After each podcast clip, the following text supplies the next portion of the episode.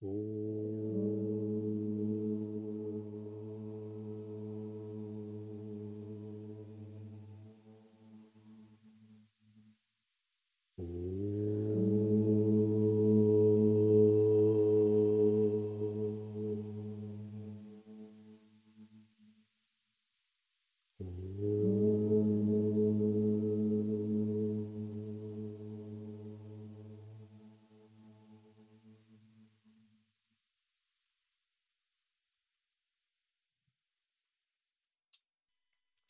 вернемся к нашему тексту, продолжаем учение о семи землях мудрости. Так, продолжаем Упадешу о семи землях мудрости, которая называется Джняна Пхуми Упадеша Мала. Гирлянда устных наставлениях о семи стадиях просветления. И вчера мы завершили обсуждать третье Бхуми, которая называется «Тонкий ум». Знать э, учение о Семибхуме очень важно. Это учение содержится в Упанишадах, и оно важно для понимания как учения Адвайта Веданты и для понимания учения шиваизма, поскольку эти пхуми, они разделяются обоими традициями. Итак, если в целом повторить, что говорится в Вараха о состоянии Пхуми. Тот, кто функционирует в первых трех Пхуми, называется Мумукшу, искатель освобождения. В четвертой называется Брахмавид. В пятой – Брахмавидвара. В шестой Пхумике – Брахмавидвария. В седьмой – Брахмавидваришта. Шубхекча называется первой, Джняна Пхуми – стадия мудрости, Вичарана – вторая, Тануманаси – третья, Сатвапати – четвертая, затем идет Асамшакти как пятая, Падартхабхавана – шестая. И Турья – седьмая. Желание, которое возникает в человеке посредством чистой вайрагьи, таково – Почему я должен оставаться в неведении? Я буду руководствоваться шастрами и мудростью. Такая стадия называется мудрыми шубхекча – благое желание. Соединенный с мудростью и шастрами и следующий верному пути, а также в верной практике вайрагьи, называется вичарана. Такова вторая земля мудрости. Тот этап, на котором жажда чувственных объектов утолена, с помощью первого и второго этапов называется тануманаси. Этап, на котором становятся равнодушными ко всем чувственным объектам посредством упражнений на вышеперечисленных трех этапах и где очищается чита и успокаивается в атмане, который есть сущность сад, называется сатвапатием.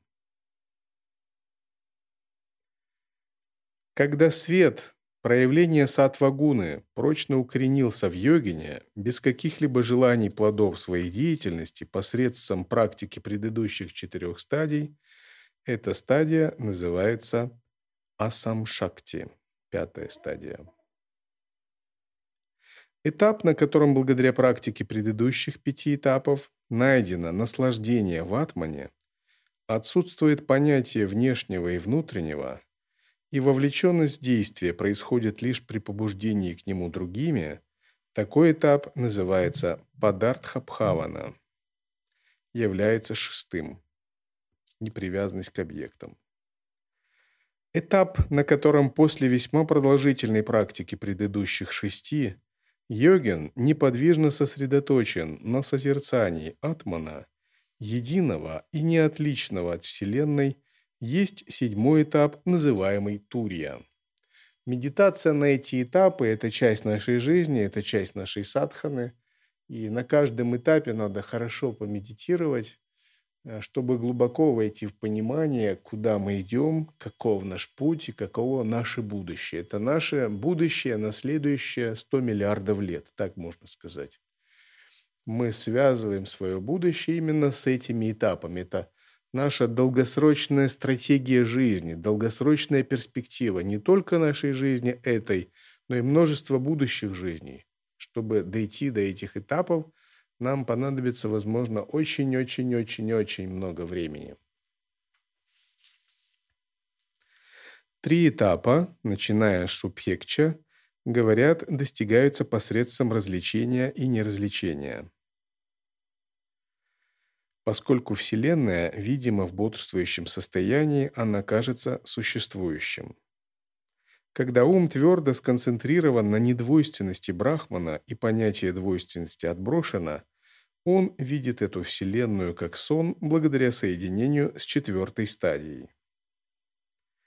Как осенние облака, развеиваясь, исчезают, так и эта вселенная пропадает. О Нидакха, будь уверен, такой человек остается лишь в сатве. Это четвертая стадия. Затем, поднявшись на пятый этап, называемый сушупти-пада, пребывание во сне без сновидений, он остается просто в недвойственном состоянии, свободный от множества различий всегда удерживая внутренний взгляд, даже участвуя во внешних действиях, тот, кто вовлечен в практику на шестом этапе, видит как пребывающий в сновидении. Видится как пребывающий в сновидении. Наконец, седьмой этап, который древний и называется Гудха Шупти, достигается. Затем он остается в состоянии один без второго, не имея страха, со сознанием почти растворенным, в котором нет ни сад, ни осад, ни я, ни не я. Не ост... Как пустой горшок в пространстве, он пуст внутри и снаружи. Как наполненный сосуд посреди океана, полон внутри и снаружи. Не остается даже знающего или познаваемого. Он становится самой реальностью, которая остается после того, как все мысли прекращены. И далее описывается состояние Дживан-мукти. И вот, вот эти загадочные слова, на самом деле они очень загадочные. Не так-то просто их понять. Мы будем расшифровывать всю жизнь. Их невозможно понять умом, они познаются только в прямом мистическом опыте, медитации, созерцании, самадхи, и всю жизнь раскрывается. И мы вчера рассмотрели первое три пхуми. Первая пхуми, как называется, кто скажет? Кроме монахов, да? Да. Вторая пхуми – Вичарана. Если Шубхекча характеризуется правильными действиями, накоплением заслуг, служением святых, очищением кармы, паломничеством, карма-йогой, соблюдением заповедей самодисциплины, то вечарана – это способность проникать в тайны йоги и практиковать атмавичару, способность практиковать внутреннее наблюдение и смещать восприятие с захваченности внешними объектами на осознавание собственного субъективного сознания – Третье, как называется? Да, Тануманаси. Чем отличается стадия Тануманаси? Благодаря предыдущим двум практикам наш ум утончился. И вместо сжатого чувства «я есть» в Атмавичаре ум начинает раскрываться как природа ума, подобная пространству. Практикующий второй бхуме внимателен к чувству «я». И вся его практика заключается в том, чтобы в повседневной жизни быть внимательным, осознающим к тонкому «я есть» субъективному осознаванию. Но практикующий на третьей пхуме, его чувство «я» уже не осознается как точечное, как ахамврити или как эго. Его сознание раскрывается, распахивается так, как будто он может осознавать на 360 градусов.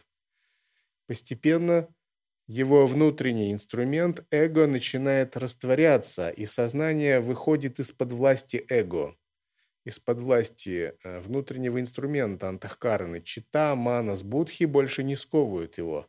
Это то, что называют уничтожение эго, растворение эго. разными способами, когда святые говорят, надо уничтожить эго, надо избавиться от эго, надо отбросить эго, они говорят, надо двигаться в сторону третьей пхуми.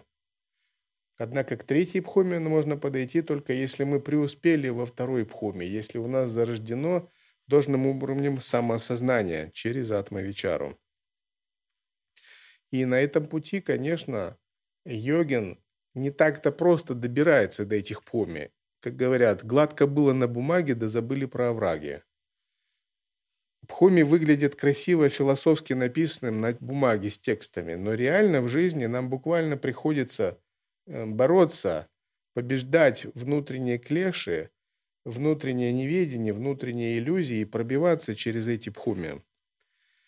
И есть такой рассказ, один э, про святого, был один бизнесмен, который привык на все получать благословение, служил своему учителю, старцу, и он был богатым бизнесменом. И он сказал, что вот у меня, э, я уволил э, одну домработницу, там, кухарку, и она хорошо поработала, она уехала. И прошу благословения нанять на работу новую кухарку. Хорошая женщина, работящая из деревни. Ну, старец говорит, да, благословляю. Хорошо, тот нанял новую женщину в дом по работе, она следила за домом, готовила все. И через, не, через месяц он приходит и говорит, «А, это не женщина, это кошмар какой-то, бестолковая, ленивая, вызывает во мне столько гнева, ничего не делает, неспособная, неумелая, готовит плохо, убирает грязно после нее. Э, старец старче, прошу, благослови ее обратно отправить, уволить ее. И что его учитель говорит? Ни в коем случае. Эта женщина сам ангел Господень послан. Он послан тебе для того, чтобы ты увидел, сколько зла в тебе сокрыто. У первой не получилось показать тебе это. Она была слишком хороша до этого. А вот это, используя ее. И тот, он говорил уже, я уже даже сам дошел до такого состояния, постоянно гневаюсь, сержусь, в расстроенных чувствах, не хочу ее уволить. У меня есть не одна беда. Ни в коем случае. Сам ангел Господень тебе послан, чтобы ты понял, сколько зла в тебе сокрыто, неочищенного. Сколько гнева и клеш тебе. Поэтому до конца держи ее, до тех пор, пока твой ум полностью не придет в смирение и в чистое видение. И вот часто, когда мы идем на пути от второй к третьей пхуме, от Вичараны к Тануманасе, к растворению эго, мы обязательно проходим этап внутренней борьбы, внутреннего преодоления, потому что тонкое осознавание в нас борется с разными грубыми состояниями ума, с клешами, с эгоистическими проявлениями. И это на самом деле не так просто, как на бумаге в текстах.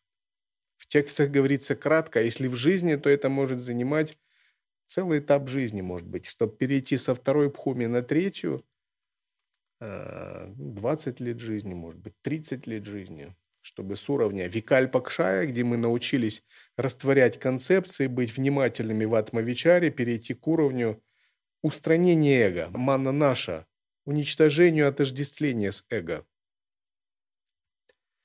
И вот э, есть Бхагавата Пуране описание битвы Кришны и Бхаумасуры.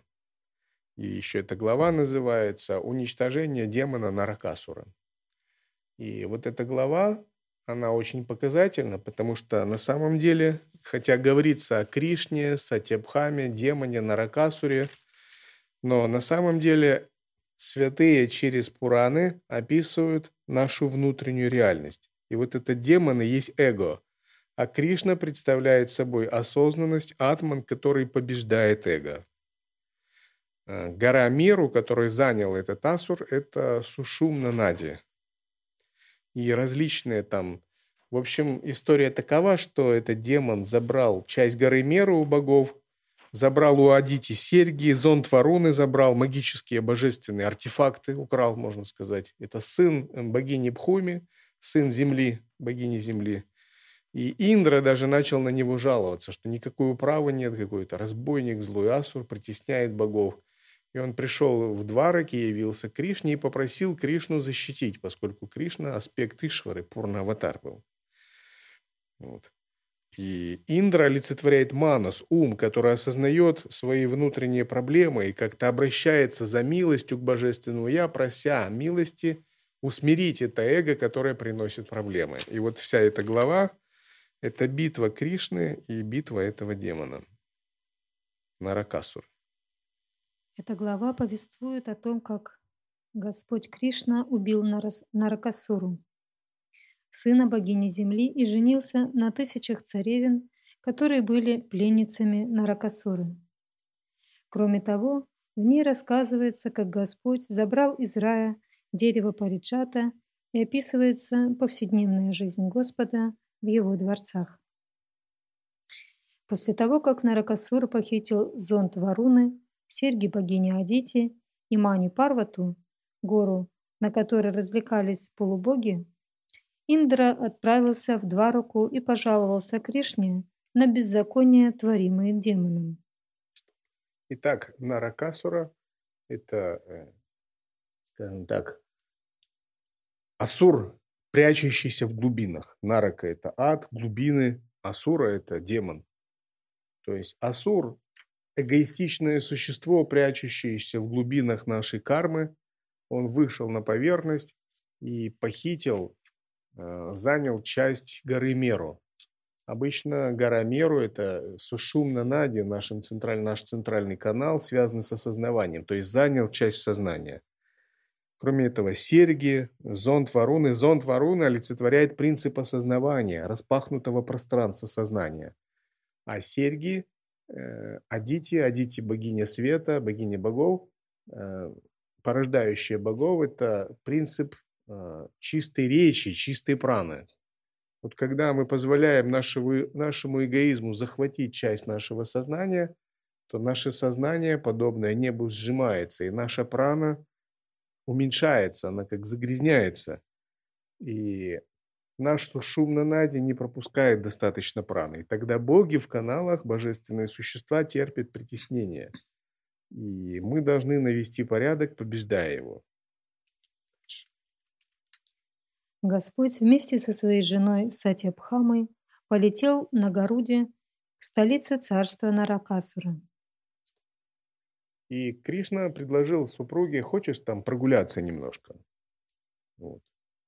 И для него это как было развлечение. Есть другая версия, что он взял с собой супругу на битву не просто так, а потому что он пообещал Бхуми Деви, богине земли, что он не убьет ее сына.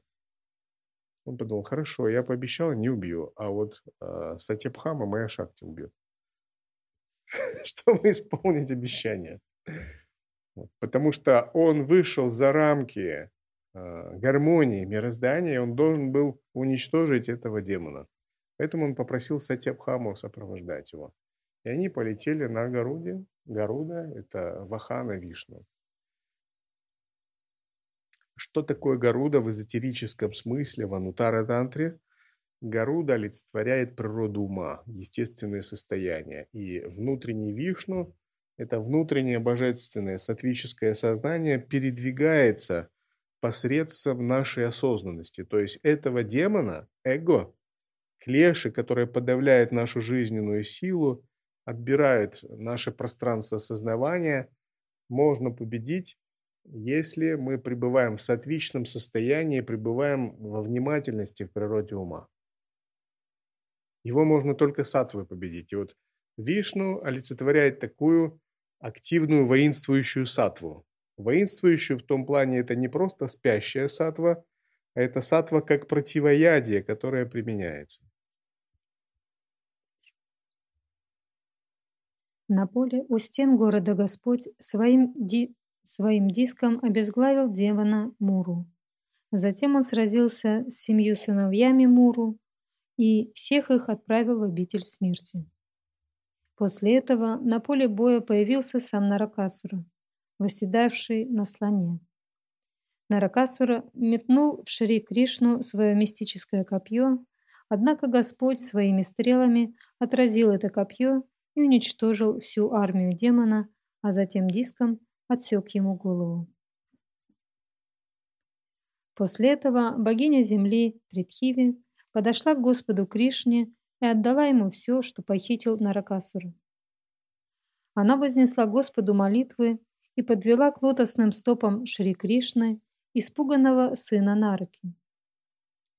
Успокоив мальчика, Кришна направился во дворец демона, где обнаружил 16 100 прекрасных девушек. Увидев Господа, все они решили стать его женами. Господь отослал их всех в Двараку вместе с несметными сокровищами, а сам в сопровождении Сатябхамы отправился в обитель Индры и вернул Адити серьги. Индра вместе со своей женой Шачидеви оказал почтение Господу. По просьбе Сатябхамы Господь Кришна вырвал с корнем дерева Париджаты и положил его на спину Гаруды. Разгромив Индру и других полубогов, которые пытались помешать ему забрать дерево, Кришна вместе с Сатябхамой вернулся в Дваруку, где посадил это дерево в саду у дворца Сатябхамы. Вначале Индра пришел к Господу Кришне с поклонами и умолял его убить Наракасура. Но позже, когда с демоном было покончено, Индра повздорил с Господом. Полубоги часто гневаются, потому что их одурманивает гордость своими богатствами. Непогрешимый Верховный Господь проявил себя в 16 тысячах ста формах и одновременно в разных формах и одновременно в разных храмах сочетался браком с 16 тысячами ста царевнами. После этого он стал жить с ними, словно обычный семьянин, принимая от каждой из своих многочисленных жен разнообразное служение. Так, этот демон Наракасура построил город, и этот город Праджочишапури, и этот город был огорожен а, различными рвами. Там был автоматическое оружие, ров с водой, с огнем, ветром, как мы в визуализации делаем.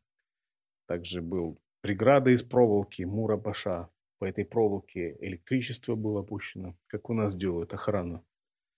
И определенное газовое облако было вокруг Анила, завеса из газообразного облака. И этот ров охранялся целой армией. Очень серьезно Наракасура защищал свой город Праджотишем. Очень сложно было в него пробраться. Но Кришна просто силой своей палицы все эти а, преграды магические, завесы просто начал сокрушать. То есть, когда милость Божественного Я не сходит, все эти круги защиты, это на самом деле наши коши, оболочки и наши ментальные блоки, которые препятствуют прохождению благодати Высшего Я. Шукадева Госвами сказал, после того, как Хаума украл серьги матери Индры, Адити, зонт Варуны и вершину горы Мандара, на которой развлекались полубоги, Индра отправился к Господу Кришне и рассказал ему о, бесчис... о бесчинствах демона. Взяв с собой Сатябхаму, Господь полетел на Горуде Праджоти Шапур, который был со всех сторон окружен неприступными укреплениями, горами. Так, демон эго, он всегда бесчинствует. Он всегда опустошает внутреннее самосознание. Когда мы допускаем наш эгоизм, эгоизм сопровождается сильным чувством двойственности, погружением в неведение и проявлением клеш. Эгоизм приводит к неправильному мышлению. Это всегда двойственное, оценочное, нечистое мышление, и оно активирует наши кармы и клеши. И тогда говорят, что демон бесчинствует. Бесчинствует – это значит, он уничтожает нас хорошее, чистое, возвышенное состояние, отнимает нашу жизненную силу, сжимает наше сознание и загоняет нас в ловушку такого скукоженного, заблуждающегося сознания. Поэтому все чувствуют, когда эгоистично действуют, эгоистично видят мир, все чувствуют себя психологически, энергетически плохо. Это значит, они пустили в себя демона, который бесчинствует. Но чтобы не чувствовать себя плохо энергетически и психологически, не надо этого демона впускать, потому что этот демон всегда бесчинствует. То есть не бывает так, что он вышел, зашел и что-то там хорошее сделал. Невозможно. Это как, ну, если в вашем забегает какая-то дикая свинья, не надо надеяться, что на грядке прополит цветочки, розы посадит. Так невозможно. Дикие свиньи так не делают. Они могут все испачкать, истоптать, вытоптать, э, выкручивать что-то, навести беспорядок и убежать. Таким же образом, демон эгоизма – это такая дикая свинья, которая прибегает и наводит беспорядок в нашем сознании, бесчинствует. И она сразу же должна быть усмирена. Мы не должны надеяться, о, пусть свинка побегает, все нормально. Она внесет дисгармонию, и она должна быть изловлена или изгнана, она должна поставлена быть на свое место. Поэтому ситхи говорят, бить свинью дубинкой по рылу. То есть этот эгоизм с нашей стороны должен всегда получать отпор. Не чужой эгоизм, а наш. Иногда некоторые думают, что чужой эгоизм должен получать отпор. Садху не думает о чужом эгоизме, он не концентрируется на нем. Даже если он есть, Садху не видит, что не считает, что он должен воевать с чужим эгоизмом. Потому что садху не видит в других противников, не ставит себе такую задачу. Это потому что это ложный путь вовлечься э, в отношения в заблуждение. Садху знает, что у него единственный противник – это его собственный эгоизм. Наконец, когда Нарадамуни принес царице Рукмини небесный цветок Париджата, Сатябхама очень обиделась. Чтобы утешить ее, Господь Кришна пообещал ей, «Я подарю тебе целое дерево этих цветов». Поэтому Господь решил во время своего путешествия на райские планеты добыть там такое дерево. Своей палицей Господь пробил горные укрепления, своими стрелами сокрушил защищавшее город оружие, со своим диском прошел через заслоны из огня, воды и ветра, а своим мечом разрубил проволоку Мурапаша. Звуки раковины Господа Гададхары открыли магические затворы крепости и пронзили сердца ее храбрых защитников. Своей тяжелой палицей Господь разнес окружающий город земляные валы. Услышав звуки раковины Господа Кришны, Панчаджани, ужасающий, словно гром при завершении космической эпохи, пятиглавый демон Мура, спавший на дне городского рва, проснулся и вышел из воды. Итак, Обнаружилось, что кроме того, что город был надежно окружен, автоматическое оружие, ров с водой, круг огня, круг ветра, преграда из проволоки, завеса из газообразного вещества, армия, там еще был подземный подводный демон, который в это время очень долго находился под водой в состоянии самадхи. И раковина Кришны э, пробудила этого подводного демона. И этот демон был пятиголовый. Что это означает? Это та часть нашего эго, которая глубоко скрыта в глубинах нашего сознания и связана с пятью сознаниями. Пять голов – это пять его, пять сознаний. А, зрительное, обонятельное, осязательное, слуховое и пять оболочек. Это демон символизирует. И он выпал, чтобы сразиться с Кришной. Этого демона звали Муру излучая страшное ослепляющее сияние, подобное сиянию раскаленного солнца в конце юги, Мура, казалось, проглатывал все три мира своими пятью пастями. Он поднял трезубец и, как рассверепевшая змея, бросился на Горуду, сына Таркши. Раскрутив свой трезубец и изрыгая рычание всеми пятью пастями, Мура с силой метнул его в Горуду. Рев его разнесся по небу и земле, проник во все уголки космического пространства, заставил содрогнуться даже оболочку Вселенной. Итак, этот демон, это был глубинный демон нашей кармы. состоящий из пяти оболочек. У нас есть пять оболочек, и демон эго, он как бы опирается на эти пять оболочек и использует их. И когда свет божественной милости Кришна начал проникать в этот город эго, этот демон из глубин а, поднялся, между ними прошло сражение. И этот демон метнул в Кришну свой трезубец. И трезубец олицетворяет три шакти – джняна, ичху и крия. Но искаженные шакти. И когда они э, исходят от демона эго, эти искаженные три шакти становятся тремя гунами – сатвой, раджасой и тамантом. Но Кришна в ответ уничтожил этот трезубец своими стрелами. И что такое стрелы, которые метнул Кришна? Это Дхарана и различающая мудрость, вивека.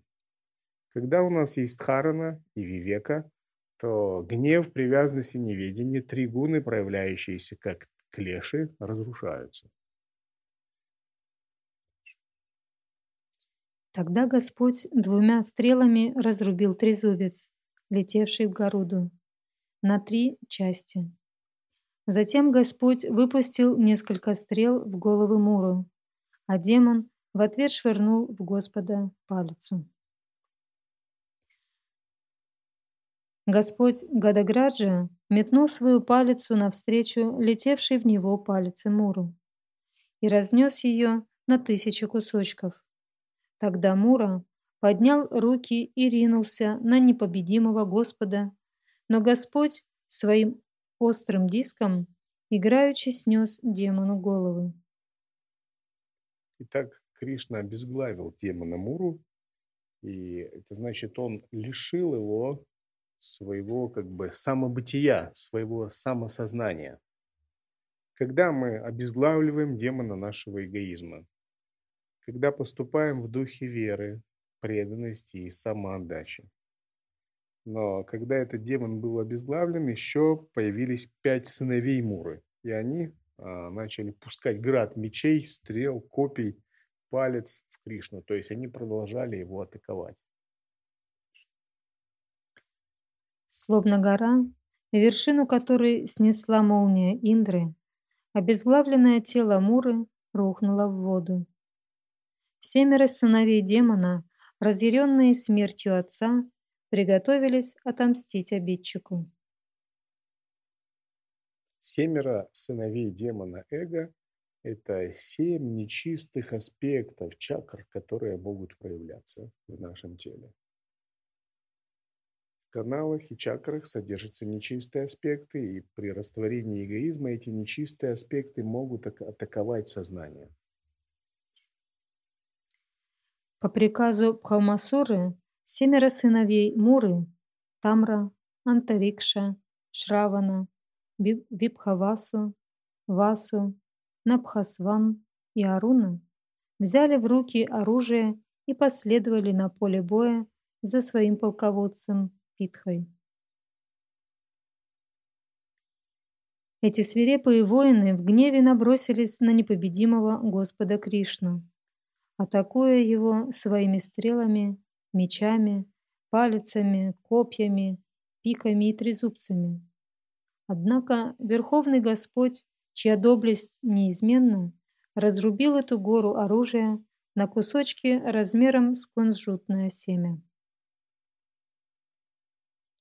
Отрубая головы, бедра, руки, ноги и круша доспехи своих противников, возглавляемых Питхой, Господь отправлял их в обитель Ямараджи. Увидев, какая судьба постигла его военачальников, Наракасура, сын земли, не мог сдержать ярости. Он вышел из крепости в сопровождении рожденных из молочного океана слонов, на чьих лбах от возбуждения выступила Мада. Господь Кришна и его жена, восседавшие на Горуде, были похожи на тучу и молнию над солнцем. Увидев Господа, Пхаума метнул в него оружие Шатакни, и в то же самое время все его воины атаковали Господа своим оружием.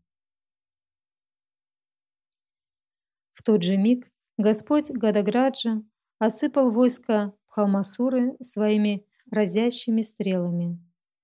Стрелы эти с разнообразным оперением вскоре превратили армию демона в груду тел с отрубленными руками, бедрами и шеями. Точно так же Господь перебил всех лошадей и слонов противника. О герой династии Куру! Затем Господь Хари отразил все рубящее и метательное оружие, которое использовали против него вражеские воины, уничтожив каждое из них тремя стрелами. Тем временем Гаруда, неся на себе Господа, бил вражеских слонов крыльями.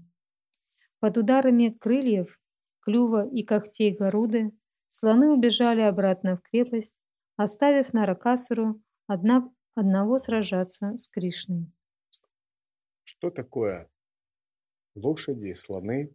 Это ветры, энергии, связанные с клешами, омраченными негативными состояниями. Когда Гаруда их бил и прогонял, это означает сила осознанности, сила созерцания усмиряет клеши и обращает вспять те энергии, которые атакуют ум йогина. Когда мы практикуем осознанность, внимательность, выполняем тапасию и применяем методы, мы всегда сталкиваемся с энергиями наших клеш. И энергия наших клеш нашего эгоизма пытается захватить и омрачить наше сознание. Если мы применяем противоядие, то Гаруда естественного состояния или захватывает энергию этих клеш, или их отбрасывает. Но в любом случае они, как эти слоны, пускаются в бегство.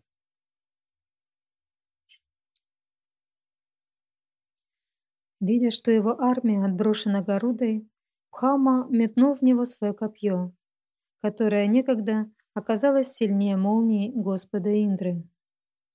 Но Гаруда принял на себя удар могущественного оружия, будто слон, которого ударили цветочной гирляндой. Он даже не шелохнулся. Гаруда даже не шелохнулся под воздействием копья Памасара, словно его ударили цветочной гирляндой. Таким же образом, йогин, когда он пребывает в глубокой осознанности на стадии мана наша, он не подвергается воздействию своего эгоизма. Демон эгоизма может метать в него разные виды оружия, но паря словно Гаруда в естественной осознанности, он не замечает даже этого. И если вы хотите понять, насколько вы утвердились в осознанности, насколько вы утвердились второй, третьей земле мудрости – вы должны быть готовы, что ваш внутренний Кришна легко, паря на городе естественного состояния, легко побеждает вашего демона эгоизма по умасуру. И иногда святые подобным образом проверяют учеников. Есть индийская поговорка, если хочешь узнать, что в сосуде внутри, надо его немножко взболтать. И есть одна история про нескольких святых и ситхов, которые собрались где-то за костром. И туда пришел также и Намдев, и, по-моему, Намдев, или нет, или Тукарам, какой-то один из этих святых. И он достиг видения э, своего божества, божество, которому он поклонялся, молился, всегда сопровождало его но он не достиг еще реализации. Он имел даршин божества, но просветления и освобождения у него не было. И один из других святых, шутя, предложил самому старшему из них проверить, как обожжены их горшки. Горшок – это тело и ум, а проверить – это значит, ну, хорошо ли они звучат. Проверить означает, достигнуто ли совершенство. И другой святой, самый старший из них, взял шутя палку и так каждому по голове. А один из них, вот тот, который имел даршин своего божества, ему это не понравилось, он как бы так негативно на это отреагировал. И тогда этот святой сказал, вот, вот этот горшок еще не обожжен. И это его сильно обидело и задело. И он ушел из этого собрания и обратился к своему божеству и сказал, почему ты являешься мне, ты даешь мне постоянно даршин, я могу тебя лицезреть, но другие святые не признали мое просветление и мою возвышенную святость. Почему они сказали, что я не обожжен? Тут его божество сказало, да, они правы. Я тебе тоже говорил об этом, но ты меня не слышал. Твой эгоизм еще не исчез. И вот наша способность быть на второй земле мудрости в вечаране означает, мы способны силой своей атмавичары гасить свой эгоизм. Силой своего бдительного, сосредоточенного состояния, концентрации на ахамврите, поддержания самоосознавания мы способны гасить любые проявления – гнев, привязанность, неведение, вожделение. Мы, может быть, не способны еще побеждать как энергию, но мы способны убирать свое сознание от этого демона. Это признак второй пхуми.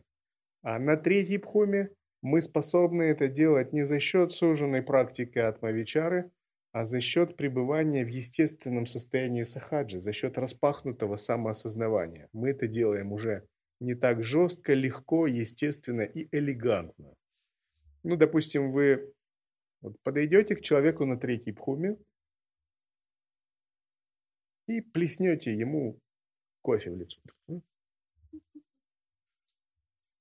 Что он вам скажет? Он рассмеется. Он не огорчится. Он не обозлится. Он не будет вас ругать.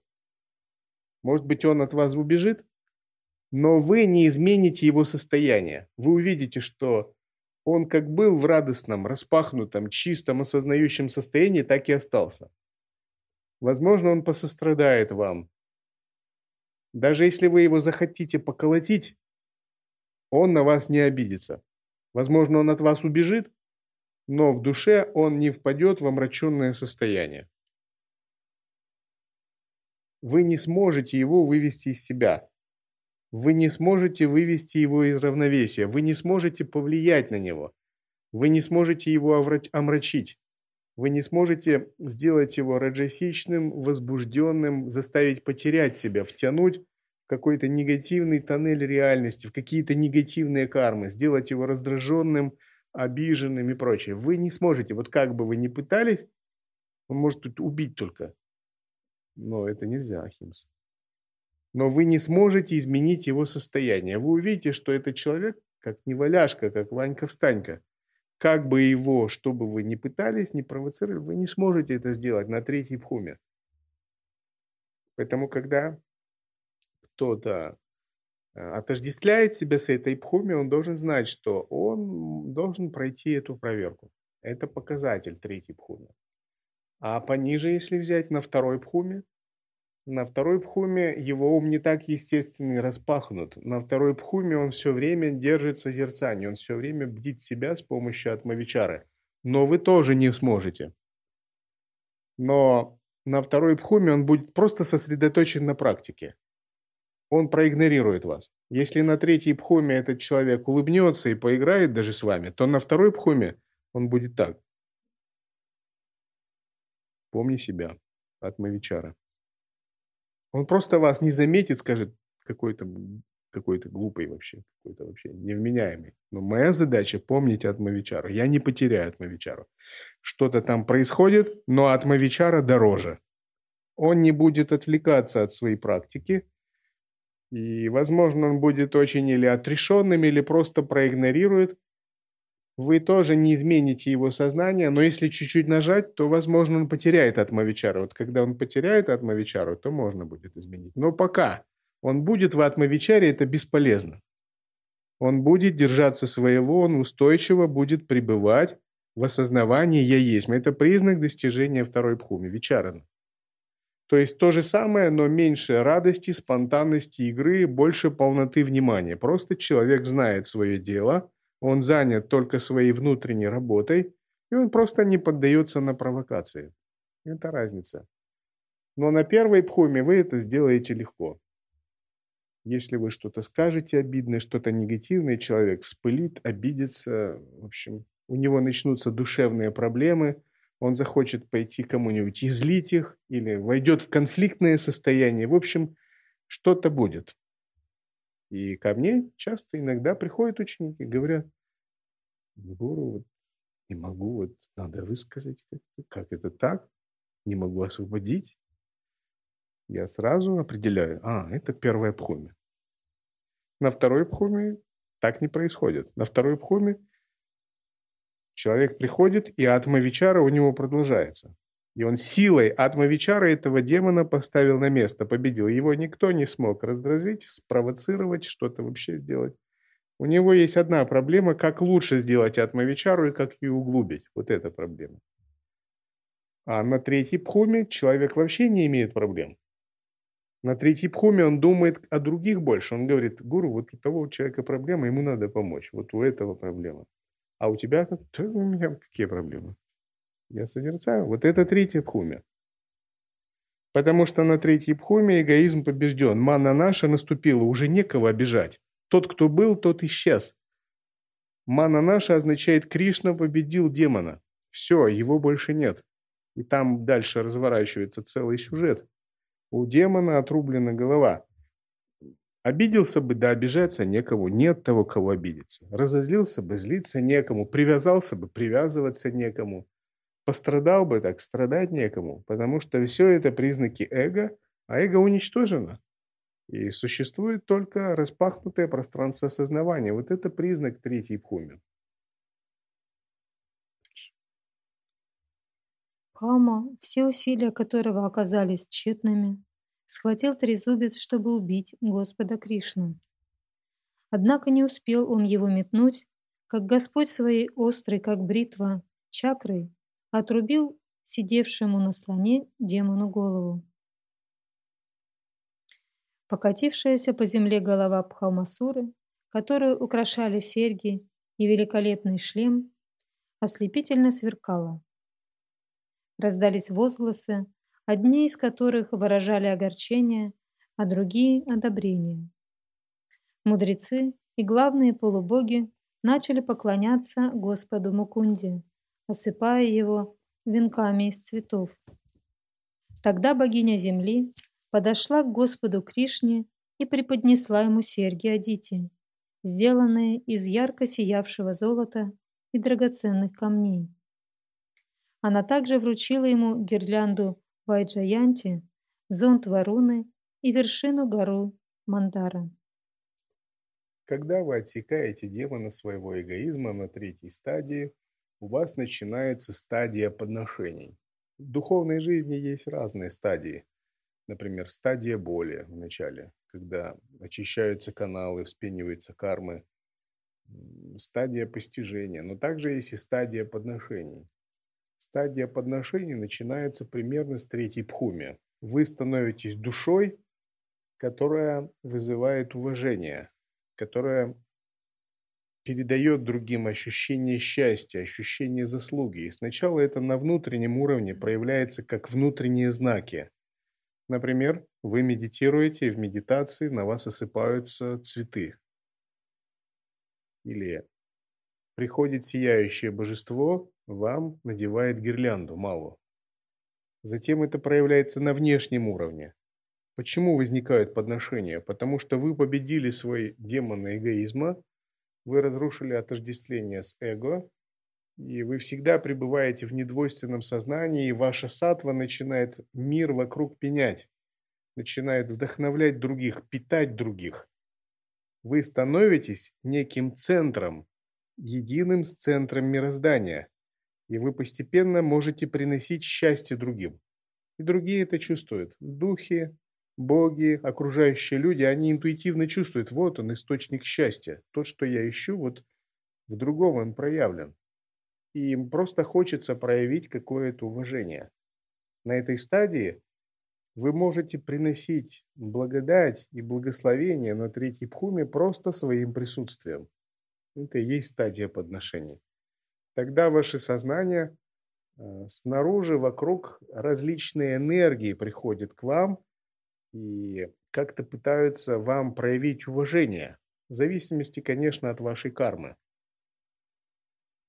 К стопам святых преподали цари. Им подносили гирлянды, лотосные троны. Боги давали им различные атрибуты. И здесь богиня Пхуми принесла серьги, значит, божественные силы, божественные энергии возвращаются. Все, что вы утратили во время своей жизни, борьбы с эгоизмом, ваша прана ваши чистые качества возвращаются, наполняются шумно, наполняют каналы, вы входите в полноту жизненной силы. О царь! Затем богиня поклонилась Господу и, стоя перед ним с молитвенно сложенными ладонями, стала с великой преданностью прославлять Его, Владыку Вселенной, которому поклоняются лучшие из полубогов. Богиня Пхуми сказала, «Поклоны тебе, о повелитель главных полубогов, о тот, кто держит раковину, диск и палицу, о высшая душа в сердце каждого. Ты принимаешь различные облики, чтобы выполнить желания своих преданных. Я в почтении склоняюсь пред Тобой. О Господь, я снова и снова склоняюсь пред Тобой. Твой живот отмечен углублением, похожим на лотос. На тебе всегда красуются гирлянды из лотосов. Твой взгляд дарует свежесть, как лотос, а на твоих стопах словно нарисованы лотосы. Поклона тебе, Верховный Господь Васудева, Вишну, изначальная личность и семя всего мироздания.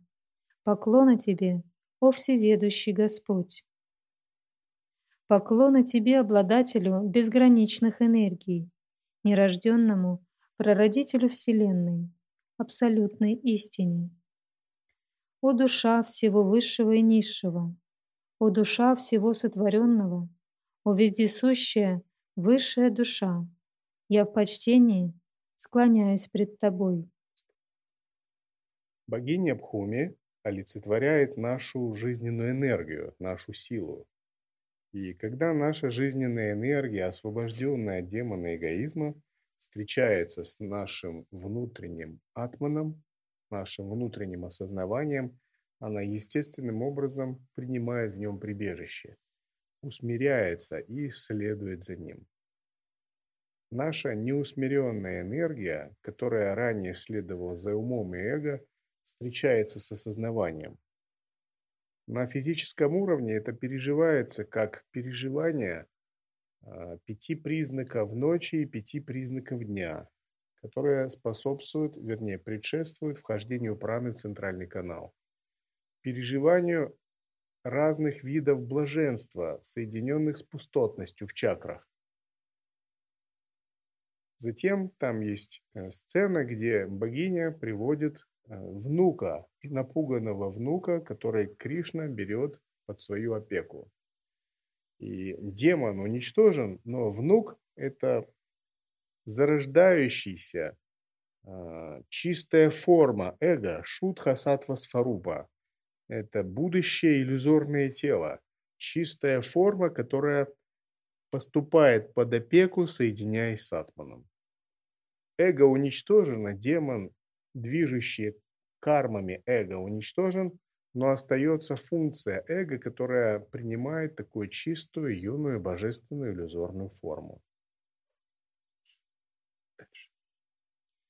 О нерожденный повелитель, желая творить, ты усиливаешь, а затем принимаешь на себя гуну страсти. Точно так же ты поступаешь с гуной невежества, когда решаешь уничтожить Вселенную, из гуны благости, когда хранишь и поддерживаешь этот мир. Тем не менее, эти гуны никогда не покрывают тебя. О Господь Вселенной, Ты время, Радхана и Пуруша, и при этом Ты существуешь отдельно от всего этого.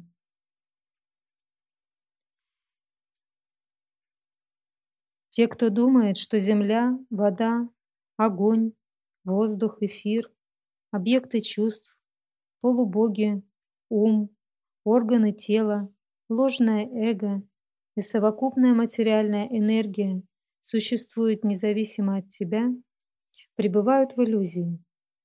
На самом деле все это находится в тебе, о Господь, не имеющий себе равных. Перед тобой сын Пхамас... Пхамасуры, испуганный, он ищет прибежище у твоих лотосных стоп, ибо ты уносишь прочь все страдания тех, кто просит тебя о защите. Пожалуйста, защити его, положи ему на голову свою лотосную ладонь, которая уничтожает все грехи. Внук Пхумидеви, сын Пхамасуры, это новое обновленное эго, которое св... обновленное я, пять оболочек, которое свободно от демона эгоизма. И вот его Кришна, как высший атман, взял под свою опеку, положив ему ладонь на голову и отправив его к себе во дворец, в Двараку. Функции эго не уничтожаются, но они преображаются, и это становится активной энергией йогина, которая может, например, проявляться как его иллюзорная форма. Шукадева Госвами сказал, вняв словам смиренной преданности, ему выражавшим мольбу богини Пхуми, Верховный Господь избавил ее внука от всех страхов, а затем вошел во дворец Пхамасуры, который был полон всевозможных богатств.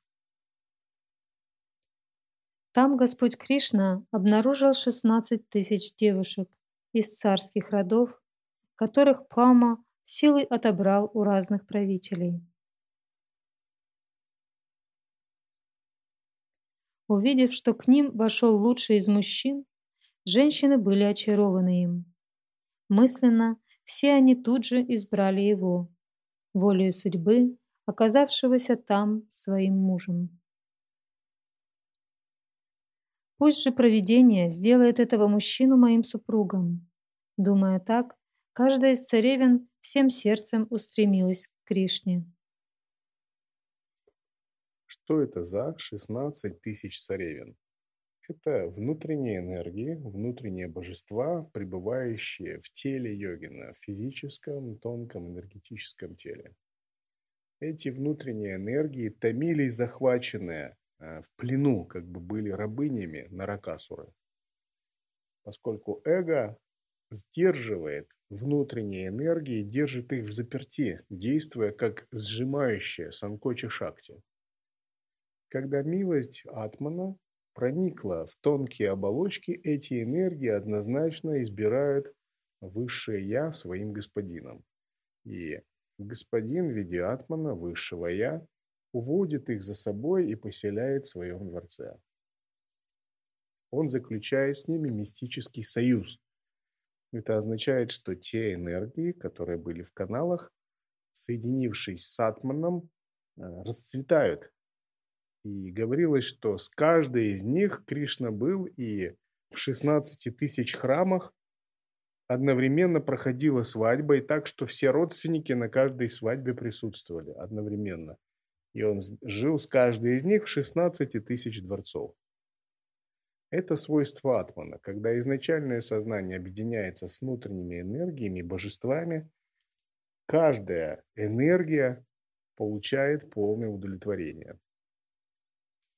Господь велел нарядить царевин в безупречно чистые одежды и отослал их на паланкинах в Двараку вместе с колесницами, лошадьми и всеми богатствами.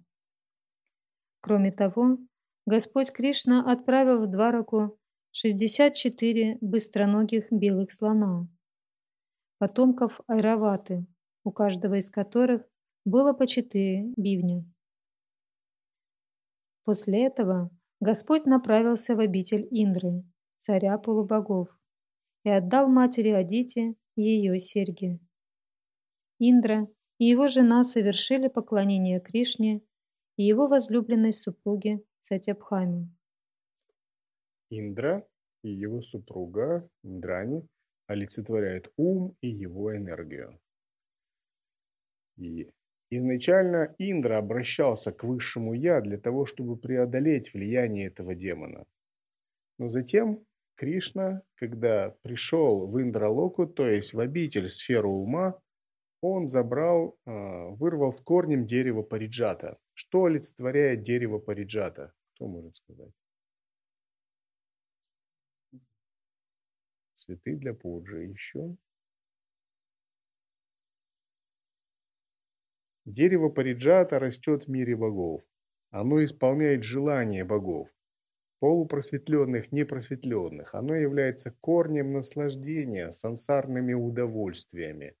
Это тонкая, очищенная форма наслаждениями, тонкая форма эгоизма, которым наслаждается ум.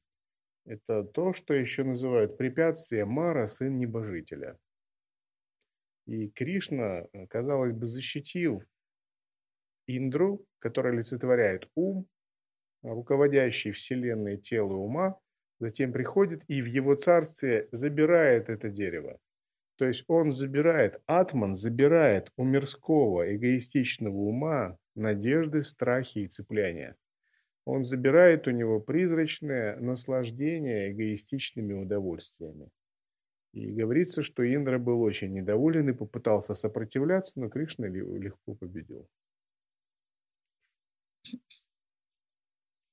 Затем по просьбе Сатябхамы Господь выдернул с корнем райское дерево Париджаты и положил его на спину Гаруди. Сатябхама – это шакти, активная энергия атмана. Конечно, это не так, что Сатябхама сказал, о, как мне нравится это дерево, Кришна выдерни. У атмана есть активная сила, и эта активная сила резонирует, откликается, реагирует. И когда божественная милость, уничтожив демона эгоизма, освободила все праны, она проникла в обитель ума, то, увидев, что у ума есть тонкая привязанность к тонким чувственным наслаждениям, к сансарным удовольствиям, то, что называют Мара, сын небожителя, к тонкому блаженству, эта энергия естественным образом откликнулась и вырвала это дерево Париджата. Это остаточные корни эгоизма, которые остались, сатвичные чистые корни, но которые мешали освобождению. Таким же образом, когда мы идем по пути третьей пхуми, у нас есть остаточные корни эгоизма.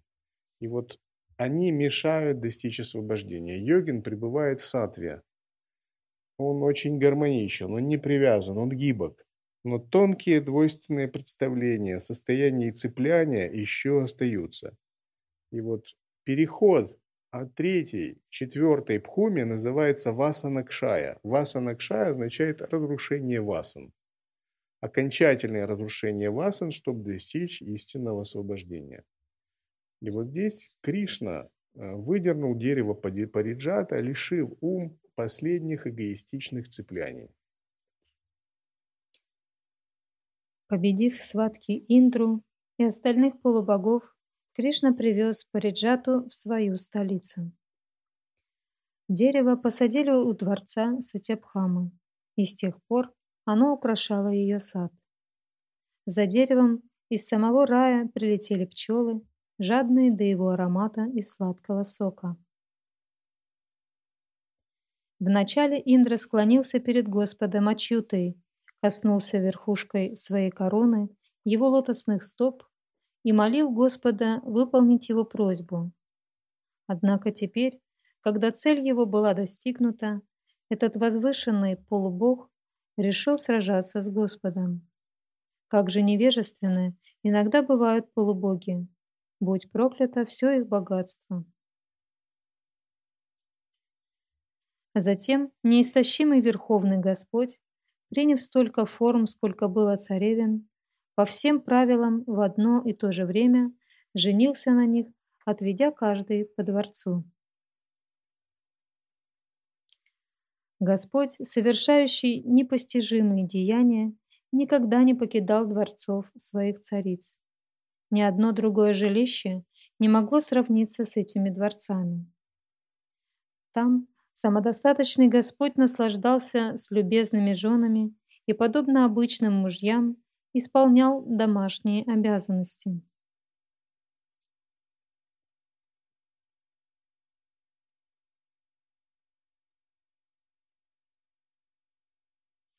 В том месте, рядом с Кришной, Верховным Господом, Высшей Душой и прибежищем всех живых существ, собрались 16 тысяч гопи.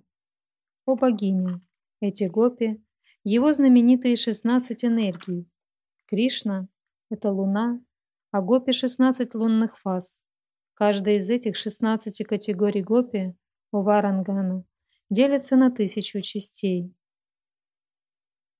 Другими словами, Кришна и 16 тысяч гопи – это атман и энергия, которая созрела до состояния 16 кала, состояния 16 стадий луны осознавания.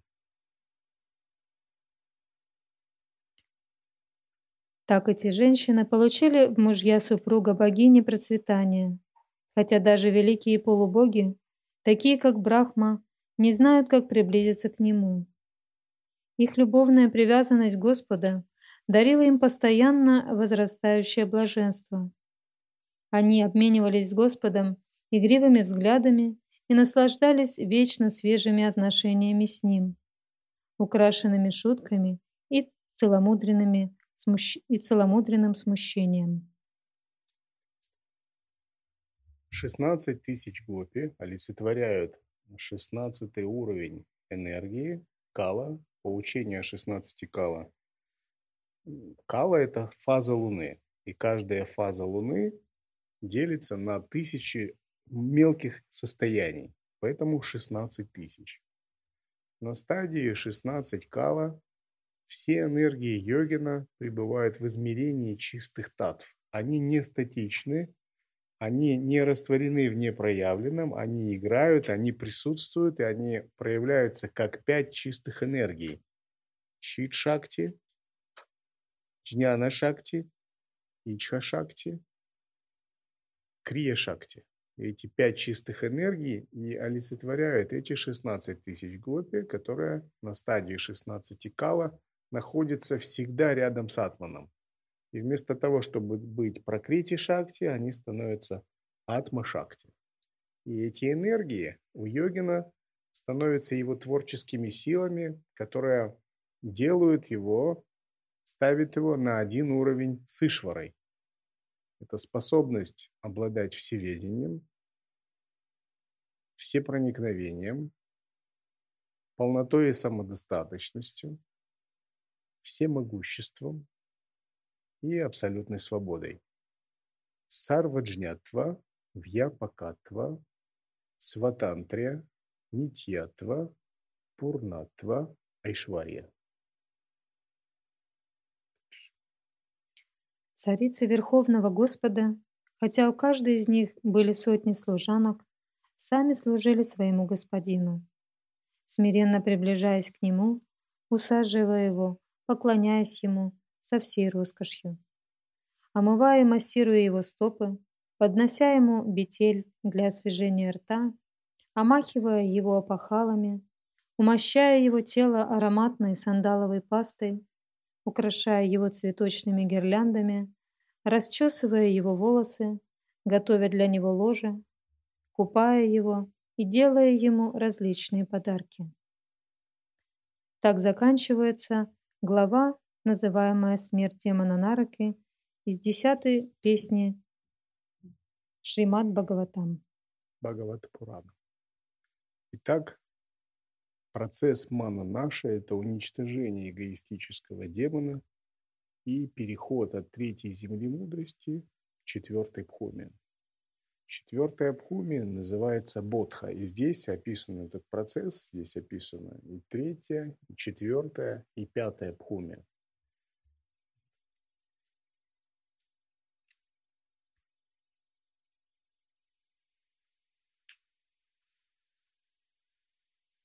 О